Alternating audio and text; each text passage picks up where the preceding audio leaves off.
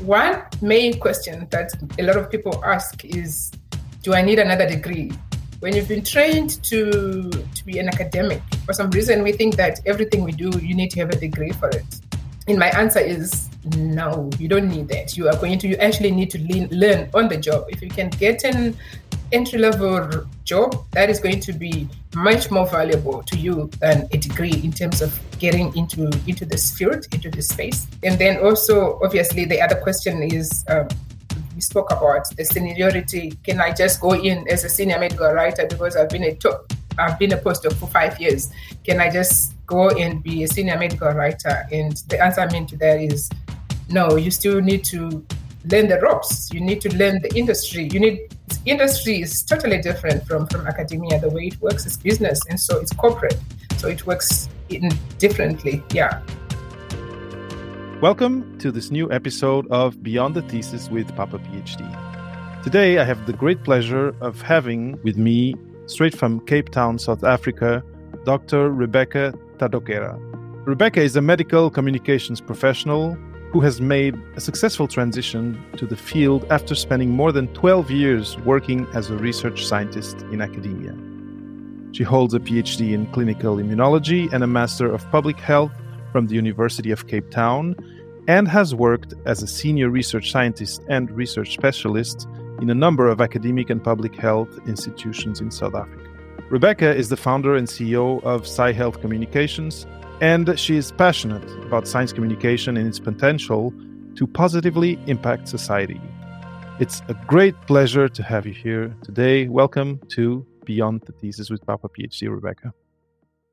Thanks for having me, David. Uh, it's a real honor to be here this afternoon. And yeah, I'm really excited to share with your audience what um, experience I have and yeah, and learn from each other. Rebecca, and this is actually it's a, it's uh, also an opportunity for me to kind of meet you in more in a, on a one-on-one because again I I, I took part in a, in um, it was on LinkedIn right in those LinkedIn spaces but also because uh, we're talking about something that I've been doing now for like I said uh, 13 ish years um, uh, and uh, which which was um, and which was the first like full time job that I got after my PhD, so medical writing, and um, and yeah, so before we go on and start uh, digging into what the landscape of medical writing jobs look like looks like today, uh, I'd like you to uh, maybe add one or two more, you know, elements to the the, the presentation uh, I did of who you are so that people can get to know you just a little bit better you know what makes you tick what motivates you and and uh, what brought you to where you are today. Yeah for sure for sure. So yeah i guess you gave um, good intro a good overview of um, my background but i guess one fun fact is i'm actually originally from zimbabwe yeah so i moved to cape town in way back in 2008 when I came to do my PhD at the University of Cape Town. So since then, I've been I've been resident in Cape Town. So yeah, so I share that I'm pretty much uh, a citizen of both countries now, South Africa and Zimbabwe. So yeah, I think that's that's one thing that a lot of people don't know about me, and I enjoy the yeah. Did you move for research? Um, I moved actually to do my PhD at the University of Cape Town. And then uh, it just became quite difficult for the family to be moving back and forth, back and forth. I mean, Zimbabwe and, uh, and South Africa are quite close, but the travel logistics is still quite complicated. You sometimes have to do two or three pl- planes to connect. So it just became really complicated. And so eventually, my husband and I just decided to move the family down to Cape Town. And it's really just become home, really. yeah. Yeah. For like so, like so many of us who do PhDs. So there's, you know, we know that universities have a huge percentage of graduate students who come from abroad, for for the reason that you know, uh, first uh, it's enriching to their journey, but also I think uh, it's part of the model to to attract uh, talent and brain from from abroad. Yeah. Yeah, and, and I and, think it's one of the metrics actually that um, international rankings, having international students, quite a prestigious thing of course. And you were going to say something more about yourself. I was going to t- say uh, to add to the nature part where you mentioned about how I, I do I love the outdoors and Cape Town is such a beautiful city. I enjoy running much better, much better than going to the gym because the scenery is just just awesome. And you told me you have not been to Cape Town yet, so maybe you should just push it up a little bit higher on your priority list. it definitely would be worth. yeah, it's a lovely place. So yeah, I, will uh, I'll put it on my list definitely. Uh, and um, yeah, uh, so so the thing that I that I think uh, where I want to go next, of course, you know, the reason why I wanted to have you on the show was that I saw how much energy you were putting in just trying to explain the space and kind of lay out the the the land of of what medical writing is to people who are just finishing their degree or or just wanting to transition. And uh, and you know that I felt that energy of wanting to uh, to give back to the new generation, and I thought you know it would be great to have you here to kind of do the same for the Papa PhD uh, beyond the thesis audience, and um, but but the, it all starts for me always uh, in the chapter of uh, of your story how you know we you had your academic journey, then you had your professional research journey. When was it that you first started to think about uh, switching to uh, non research activity? And when was it that you discovered this this domain, you know, this industry, which is medical writing? Interesting that you should ask because I was reflecting as I was part of my preparation and I was reflecting and I realized that um, actually for me i think the inkling to move out of academia started very early on um, soon after my phd and uh, one of the stories that i always tell is i kept searching on the internet what else can i do with the phd in clinical immunology so mm-hmm. i spent hours on the internet and i couldn't find anything i think now the space is a lot more information than way back then in 20, 2011 when i graduated so it took me a while to figure out. In fact, it took me an extra degree because after my PhD, then I was like, okay, I think I want to do something that is a little bit more of an impact on the public. And what do I do now? And the, all of the information says public health. So I went and I did another master's in public health, uh, thinking that oh, okay, this is going to be the this is going to be my ticket out. Uh, I, I would say that it was a fun degree to to do. I enjoyed it, uh, but it didn't really take me to where I wanted to because then I went into public health research, which um, was not. I still didn't feel quite fulfilled. So I stayed in academic research for a few more years. I would say it actually took COVID for me to change direction because it was then during the, the COVID pandemic, I think it was just a more of a melting pot because the TB research that was my focus area kind of took a knock when it came to, to the funding. So there was really not much I could do with my research uh, fellowship coming to an end and no funding for it. And at the same time, they, they each kept on, I guess, of wanting to communicate um, science and impact uh, society.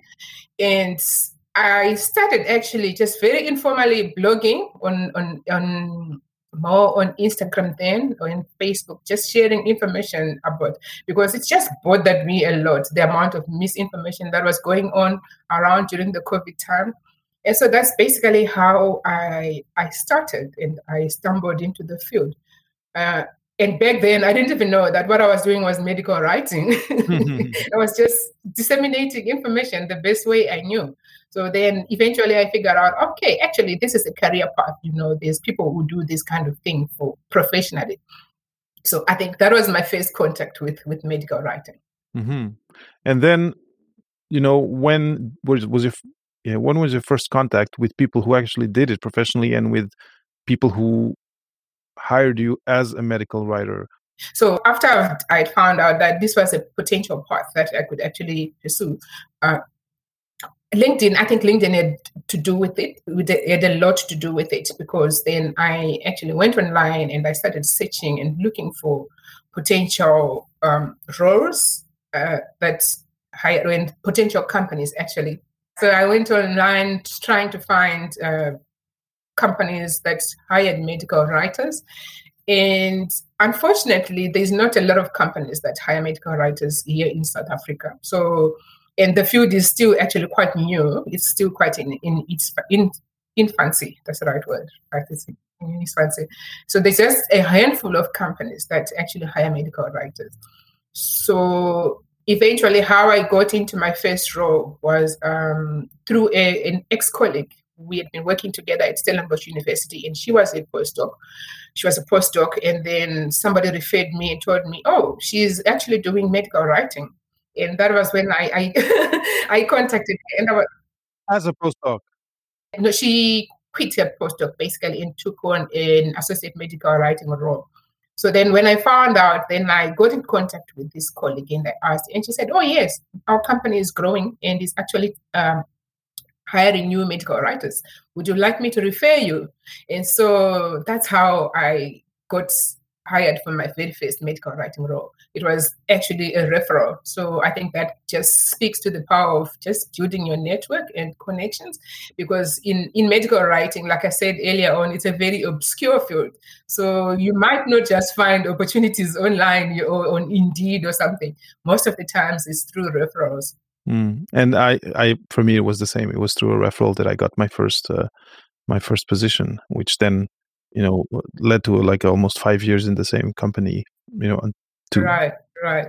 And did you know about medical writing? I did not. I did not. I, I had to learn about it while talking talking with these people who had done their masters, uh, you know, their degrees in the in the same institute as I had, and I was just asking them how you know what this was about and how they got there and then one of them said well you know if you're interested let, let's let's you know work on your cv tailor it and then i'll i'll pass it on and so uh and so this uh this was the switch to a full-time job uh, as a medical writer this was a switch to uh, that was the first switch the corporate job out of out of academia mm-hmm.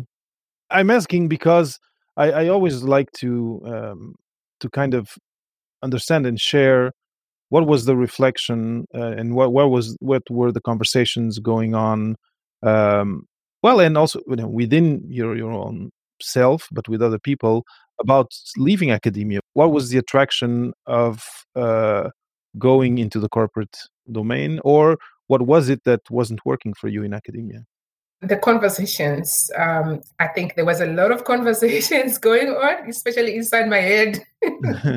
Uh, because uh, as we all know i mean once we've done a phd the default thinking is that you should be a professor and we all strive for that for a spot in the ivory tower right yep. but the, i think the ivory tower can only accommodate so much and there's only so much funding and I'll go back to the point of limited research funding, and that is a real issue because most of the jobs in still today yeah. are soft funded.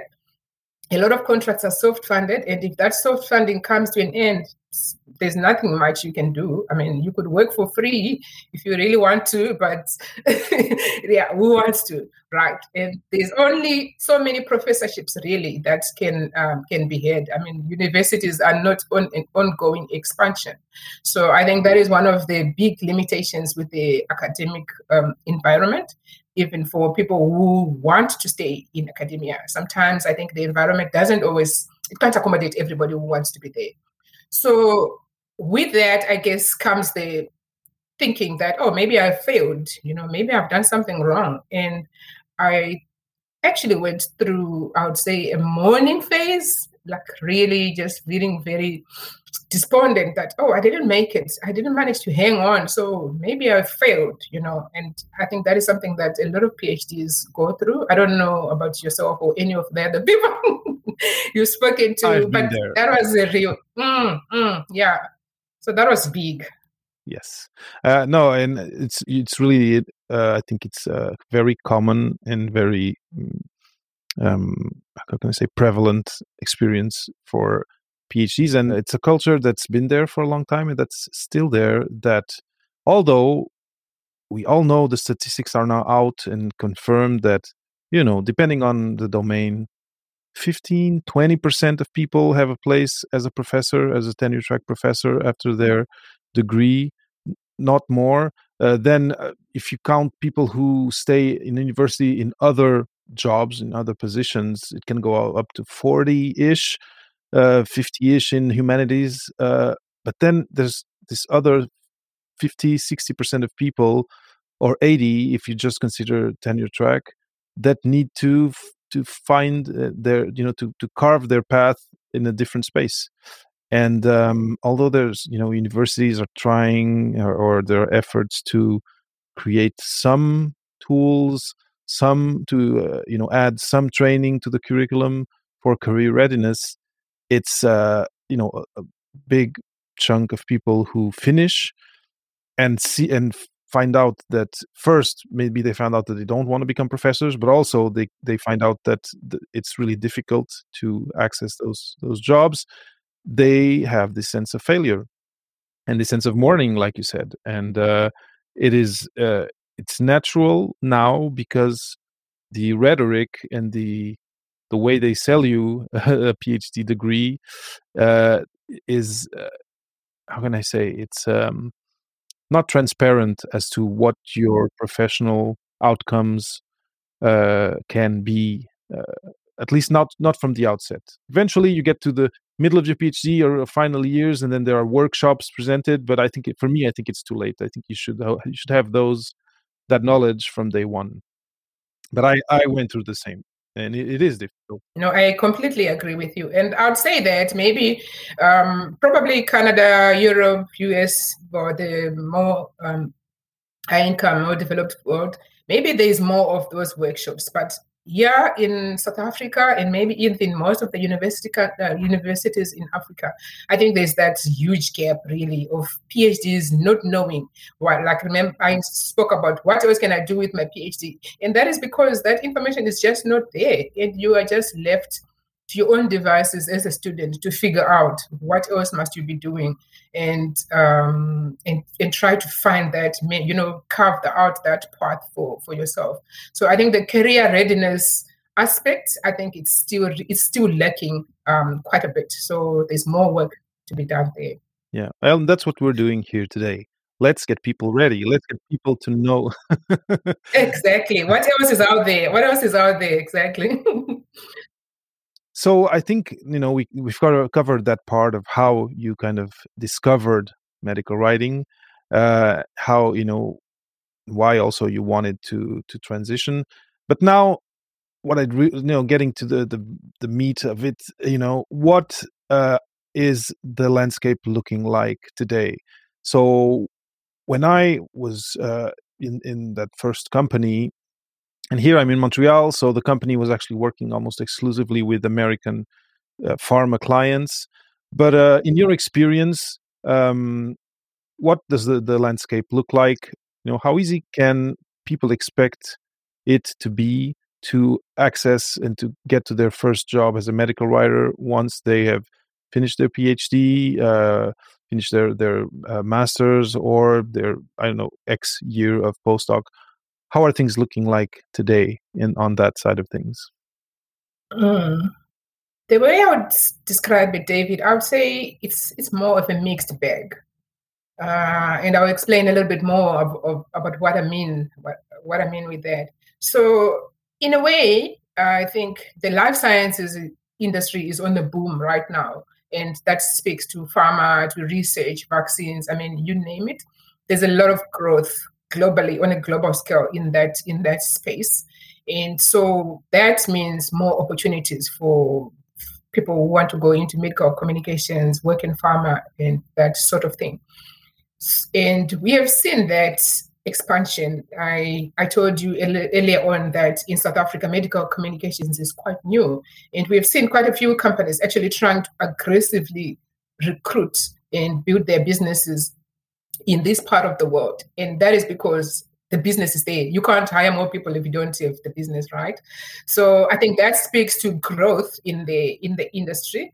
But then also um, this and this is also one of those topical issues there's ai coming on and we don't know how that is going to impact the industry really i mean everybody's just just watching and uh, trying to learn and see how this um, new technology is going to impact that side that field because a lot of some of the tasks really actually are automatable. You mean you can automate some of the stuff, but not everything.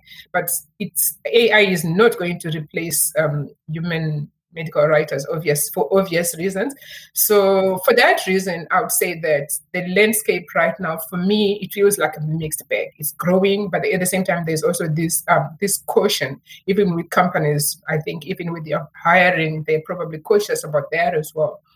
Um, so that's what I would say. I can go. Um, I don't know if you have any comment on that before I mention the next point. My first comment is AI is going to, for certain, be part of some of the tools we use, but uh, companies like especially pharma companies, they're so mm, they they have so many uh, legal um, imperatives. You know, uh, I I remember the process uh, in that in that company that I worked it's quite complex of medical med, uh, medical regulation reviews etc that i feel that to a certain extent that precludes uh, us from being menaced by ai um, to a certain extent. I think tools with ai are going to be used for sure but the writing the researching the referencing um, it'll take human I, I know. I hope my, my hope and my feeling is that it, it takes a human to to do it to do it well and then to get it approved through medreg mm, mm, correct. but um, yeah uh, but uh, one thing that i that i can share uh, and that i think um, uh, i want i'd like you to maybe dig into a little bit more I can share that that that company that, that I worked in. Um, it, it's here based here in Montreal. It's called IC Axon, and they were actively recruiting young graduates and then they had this whole onboarding process so i it was i was i think quite lucky to fall into that organization because uh, they they tested you as you know is the standard you have those writing tests but um, they had uh, they were ready to train you also to to really onboard you and give you con- you know continued training uh, knowing that you had no training in writing that you were going to have to change your style uh, from the academic style of writing, etc.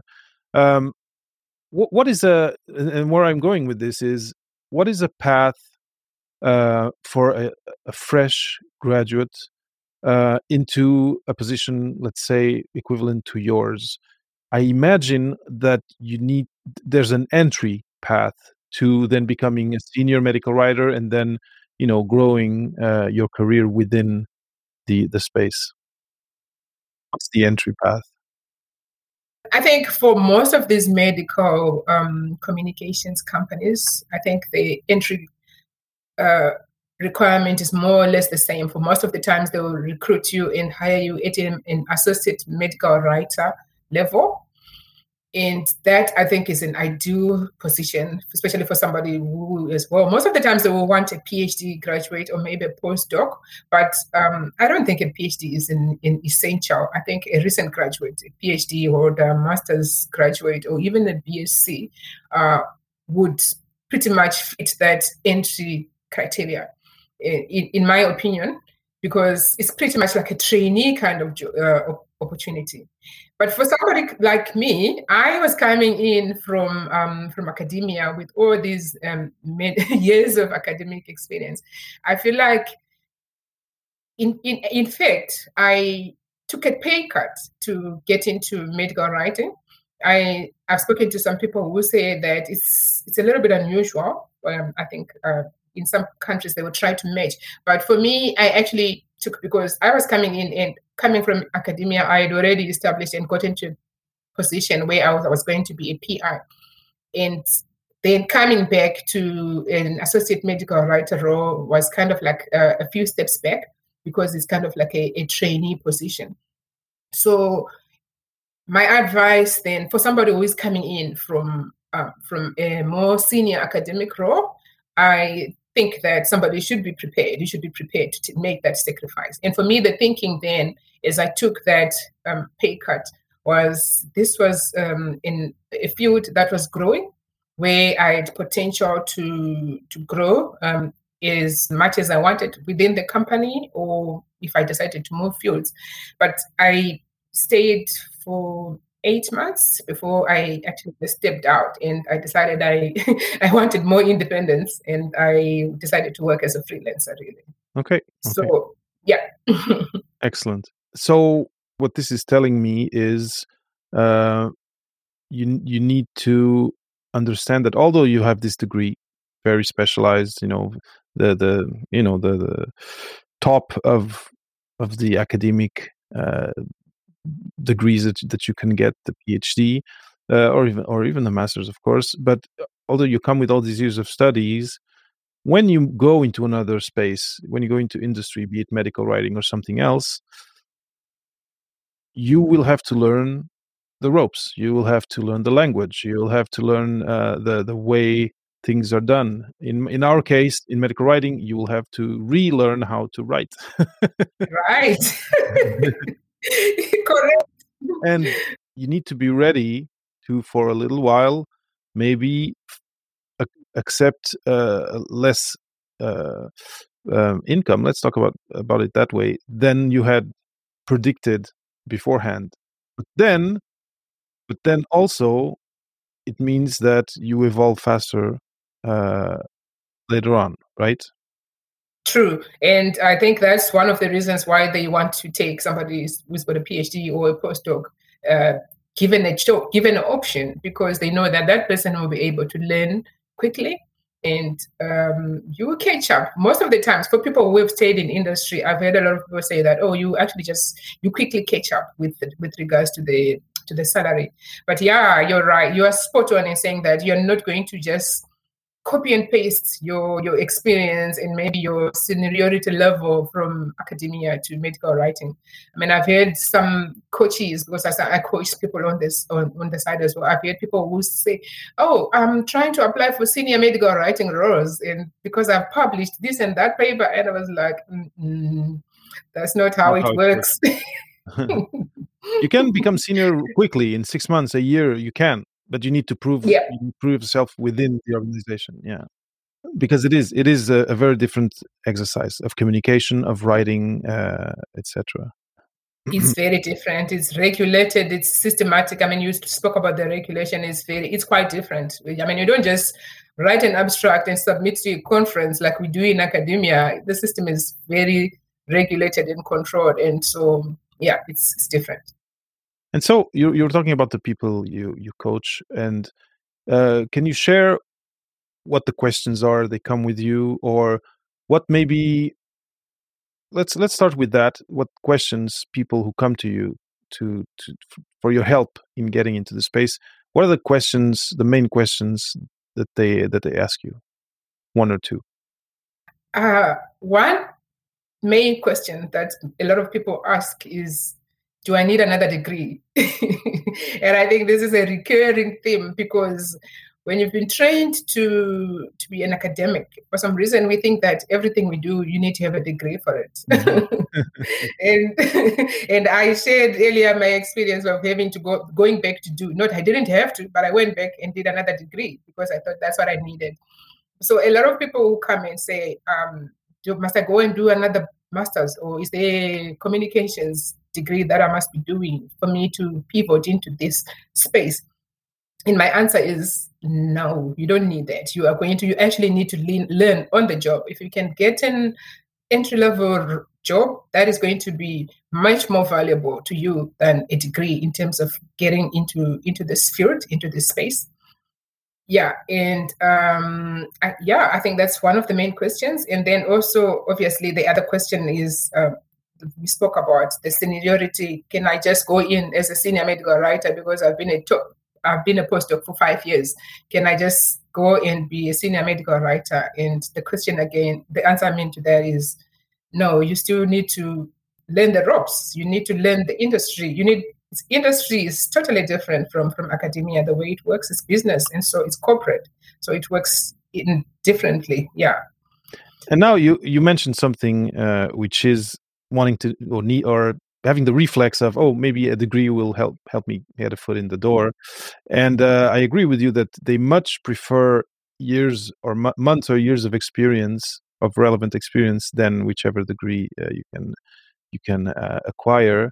Uh, and that takes me back to to your experience of those eight months being in that organization seeing what the job is and then saying you know what? I can launch myself personally as a as a freelancer uh, but this can also work in another way, which is um, you you say, okay, you know, I'm gonna I'm gonna aim for six months to a year in this associate medical writer position, and then I leverage that in getting into a, a, a higher level, a better pay position in a bigger organization, uh, etc. Is it, is this something that you see? Is this something that you recommend?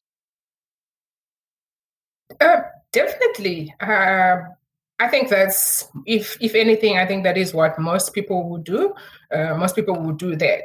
But for me personally, coming back to my story, for me personally, I feel like having spent so much time in academia, I developed this independence, independent thinking, and I was at that level where I was almost um, launching my own research group. And so for, for me, those were the driving reasons to say, you know what, I actually want to work um, for myself. You know, I want to work independently. And um, I think working for myself also just gives me that um, space. I mean, once you grow as a writer, you obviously get to, to places and spaces where you can mentor other writers and that kind of thing. But for me, that is something I really enjoy mentorship and something that really is very close to my heart. And it was going to take me a while again to get to that place. it was going to be a few years. And I missed that aspect, you know, of interacting with students, of, of um, supervising and mentoring students. And, and so that was that also was one of the drivers because as a freelancer, if I'm working freelance, I pretty much have control a lot more control over my time. And so I guess it for me it boiled down a lot to being able to control my my time and what projects I work on and what else I can do with my time besides the medical writing. Yeah. Yes, and that's important for a lot of people. This independence, and and now a, a follow up question to that comment is: so if someone says, okay, you know, oh, I, I like, I kind of like Rebecca's journey. I, I find it interesting, and I, I maybe I want to follow the same. I think spending some time in an organization is good for you. But it's good for you because you learn the way things work and, and the way clients need the work Absolutely. done, etc. Uh, uh, but now my question for you is how is it uh, how is the the reality of being a freelancer in the medical writing space in terms of um, the types of, of projects and the types of clients that you can get so what can people expect to be working on and to be writing uh, once they they put themselves out there and offer their services as a, as a medical writer. Because i think a lot of people uh, and i've just met a few students this week they really they've heard the term but they really don't know what yeah. medical writing they is. don't know what it means. Yeah. Yeah yeah. So yeah no definitely. I guess coming back to your point where you said the experience in a company, in an environment matters. So even though I stayed for eight months, I feel like I learned a lot during those um, six months, especially because I was coming from a whole different industry. So I think if you can, if it's possible at all, I think that experience is valuable if you can get it. But having said that, I've met a lot of people who started off and they never worked for a, for a, for a company. They just started off as freelancers the whole way, and they've been quite successful at it. So if you're willing to put in the work, I think you can still make it, whichever route you choose, whether you decide to start off in corporate or whether you just decide to start off freelance. Eh, but having said that, um, the reality of working as a freelancer is that it's not going to be just money money rolling into your bank. It takes a while before you actually um, still before you actually establish yourself. I think it's a journey. I've said that I spent most of um, it took me at least three months actually to actually get my first client because there's a lot of groundwork that goes in behind the scenes. I mean, I I was I I was talking to friends and I was like, this reminds me of building a house because when you build a house, you know, you start from the foundation and not, you don't see anything, nothing happens. Doesn't look like anything is happening. You're working so hard, you're putting in the hours, uh, but you don't really see the results. And yeah, but that is important behind the scenes kind of work. You know, all of the networking, setting up your LinkedIn profile to make sure that um, it's optimized, getting a website going. You know, setting up a website, networking, all of that. Um, all of that behind the scenes kind of work, I think is very it's it's something that people don't see and uh, that is the reality of, of freelancing. And the marketing as well you know the the rainmaking they call it the rainmaking. That is something if you're a freelancer you're gonna have to do all of that for for, for yourself. So um, my advice is to anybody who wants to go into freelancing is just to make sure just realize that you know what? There's a lot of work that goes on behind uh, running a freelance business. I mean, the, the, writing is the easy part. The writing is, is easy because you know how to do that. You're a technical expert, so you know how to do that. But it's all of that work behind the scenes.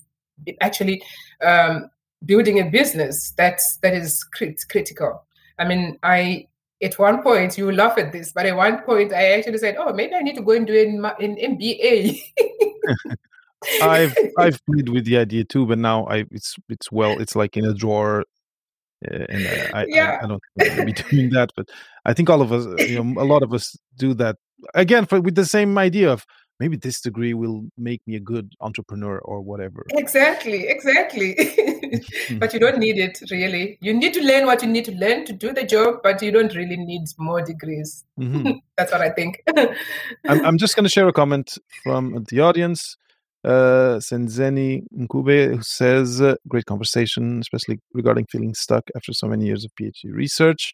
Uh, Senzeni also asks, um, medical, you know, a feasible path, uh, medical writing seems to be a feasible path from academia. Uh, what other paths can social science people follow? Uh, Senzeni, today we are talking about medical writing.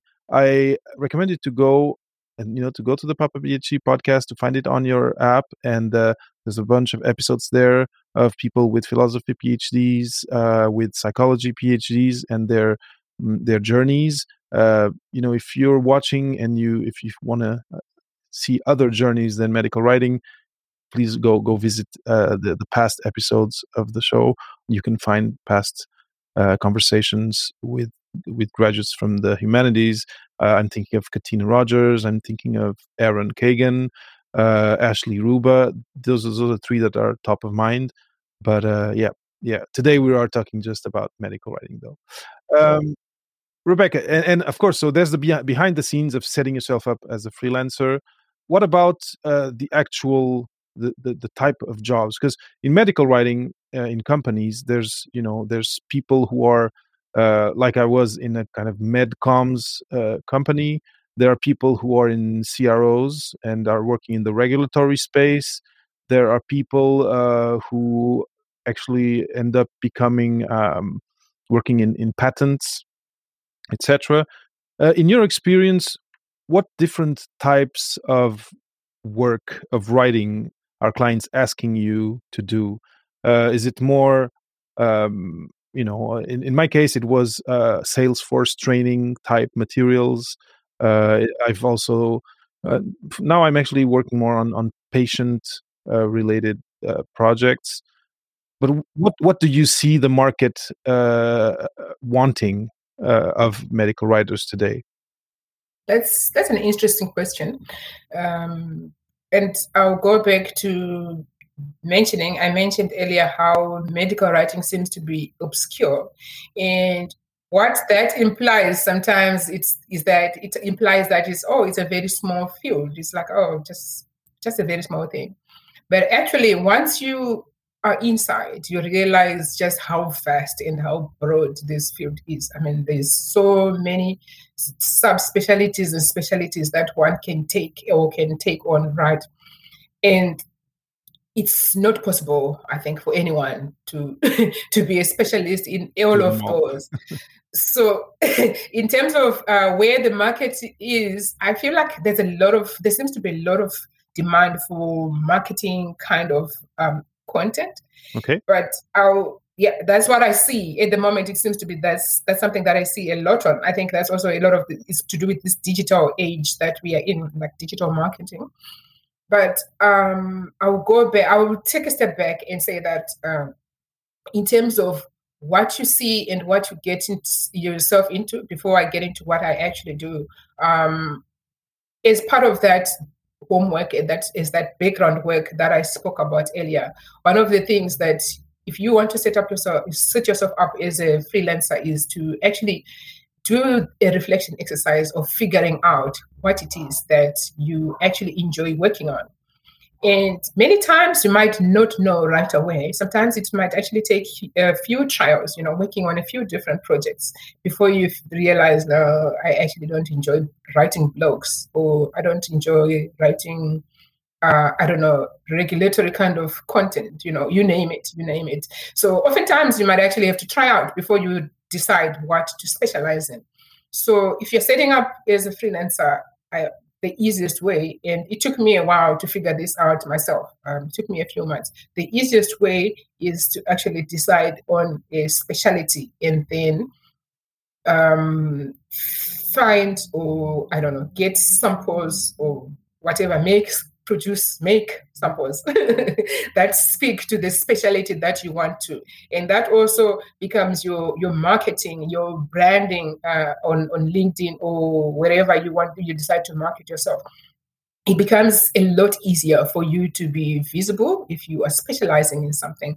Uh, they always say that it's it's better to be um, a big fish in a small pond mm-hmm. than to be mm-hmm. a small fish in a in a big pond. You know, you're doing anything and everything, and so is everyone else. So it becomes very difficult for you to be noticed. So one of the easiest ways is to actually find a specialty and it took me a few months before I decided to zero in and decide actually I enjoy the education part.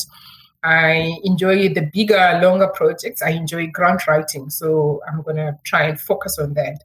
I enjoy um, producing educational material. So I'm going to focus on that. It doesn't mean that I'm not going to do anything else, but that kind of becomes like my um, my, my, my branding, my messaging, something that I'm known in my expert and I'm building my expertise in, which is very similar to, to academia. I mean, you're going to be a PhD. You are a PhD in clinical immunology. You are not a PhD of any at every medical condition you know you specialize.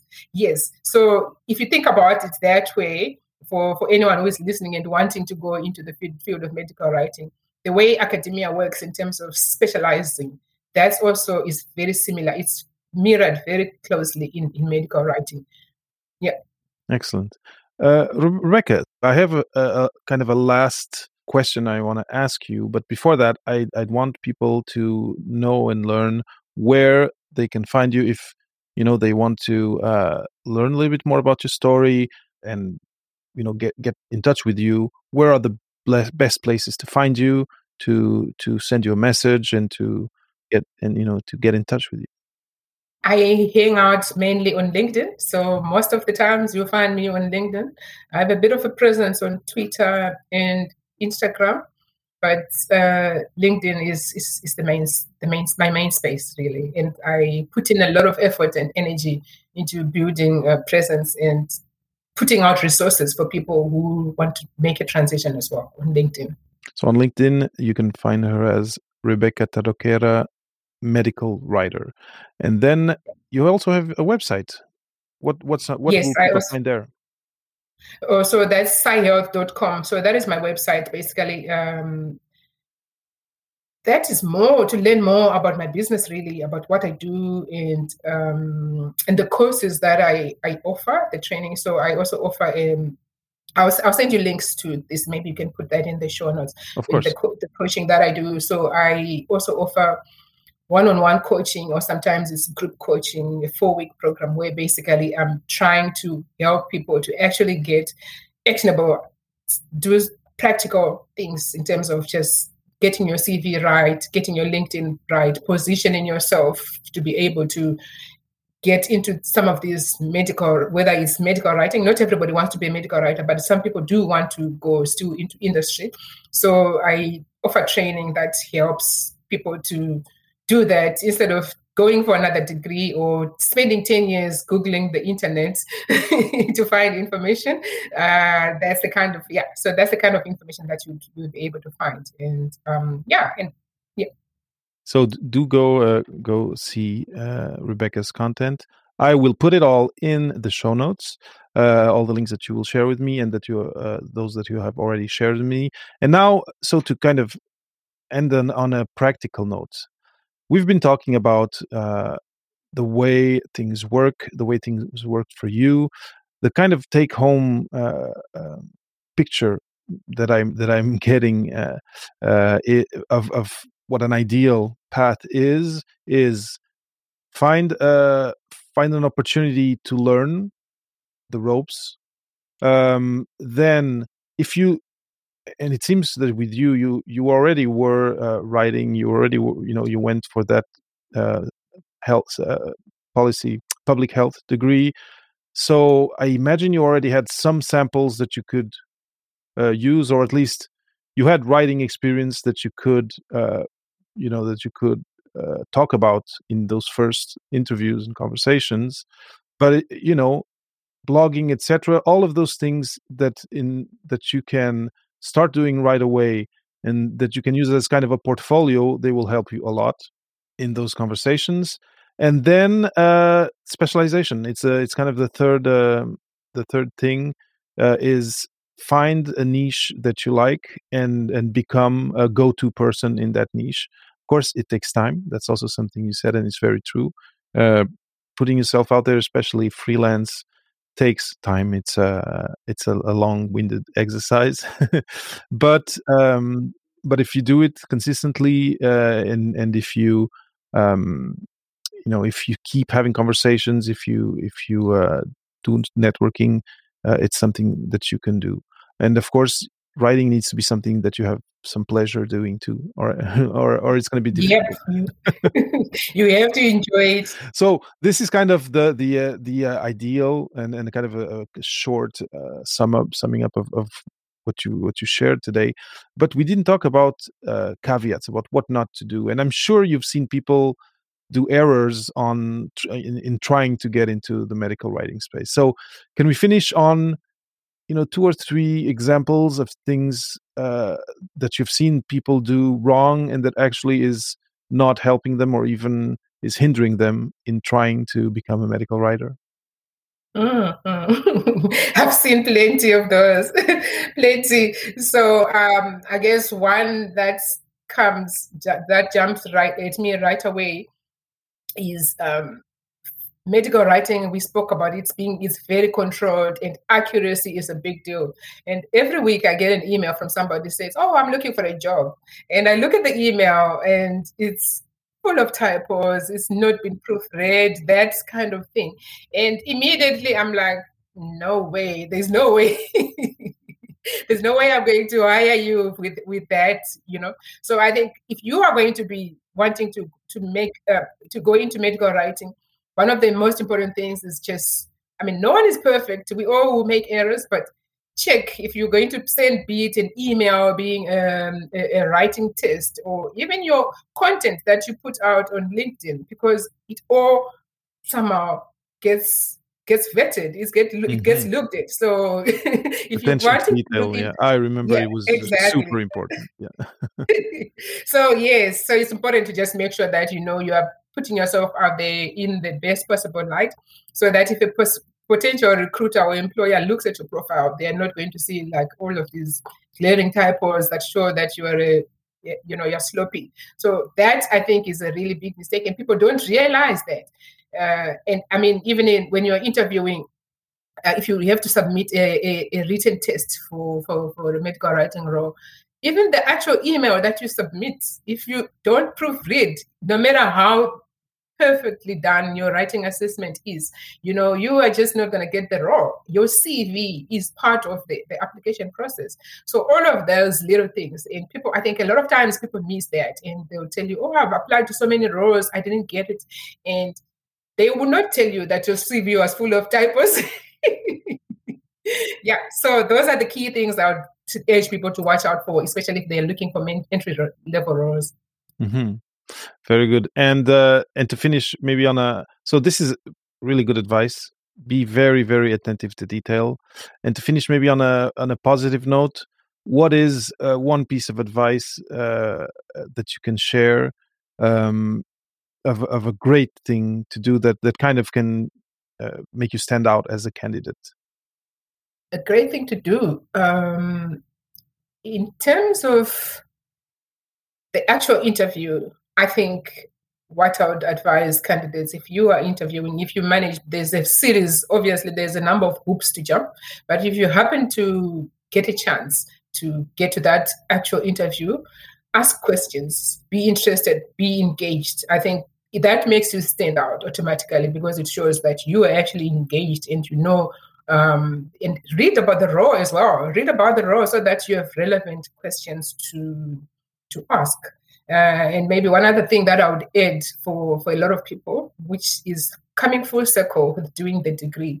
For most of these people, my advice to them is you already have enough. You've got enough in terms of what you need. And the beauty of medical writing is I think the entry barrier is lower than for a lot of other, say, for example, to become, I can't just hope and hope, hope and go be an engineer or something like that. But I think the entry barrier is relatively low, it's doable. And most people, if you have a bachelor's or a master's or a PhD, you already have what is required. You have enough. So, yeah, you have what it takes. That's often what I'll tell people. I love that. And it's a great way to, to end this interview.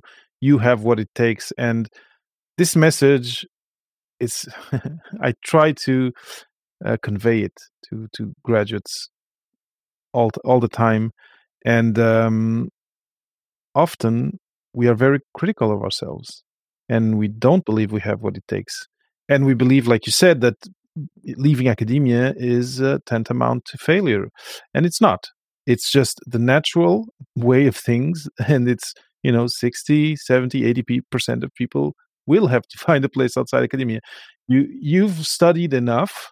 Um, and and if you have uh, uh, a will to learn and you show if you show this passion for this domain you're getting into. And what you said about showing interest and asking questions, I think it's key to any job interview.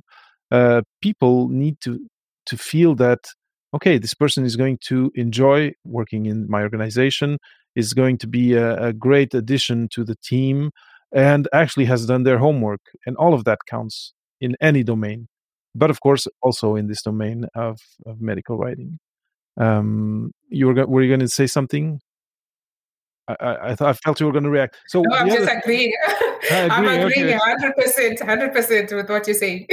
so, and the trick to to be to show that you've done your homework, the first uh, the first part of the the trick is uh, talk to Rebecca, talk to people who already are on platforms sharing about what the reality of the job is. But not only Rebecca, but you know she's here today. She's so nice uh, Rebecca, I know you're friends with with Vicky, uh, um, and there's there's a lot of us out there who have done this transition and who are ready to talk to you about what the reality of uh, the job that we're doing is, and in you know find a medical writer maybe who came from the same graduate school school as you you know connect with them in on linkedin and say hey uh, i'm finishing my degree. I, I, I like your journey can you talk to me a little bit about what your day to day is?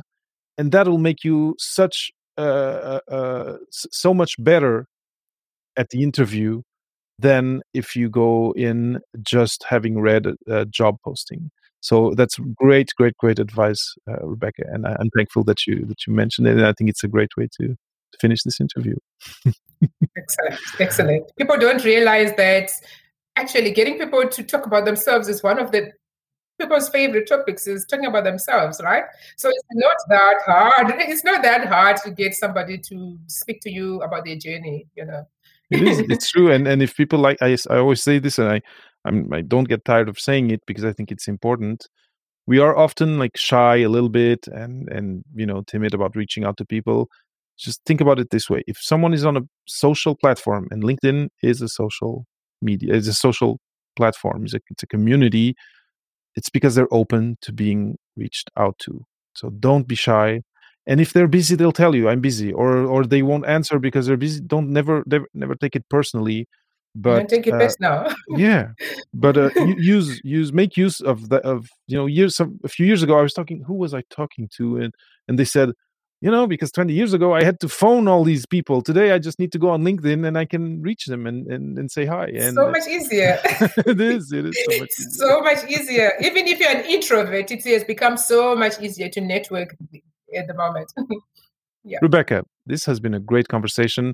I think people uh, who are interested in medical writing can t- there's a lot of, nuggets in in what you said that they can take home and think about and and help uh, and use to help prepare prepare themselves to have these first conversations uh, in the space and uh, and to get a foot in the door. So I want to thank you for for having been here with me, and uh, I'm super grateful that we connected.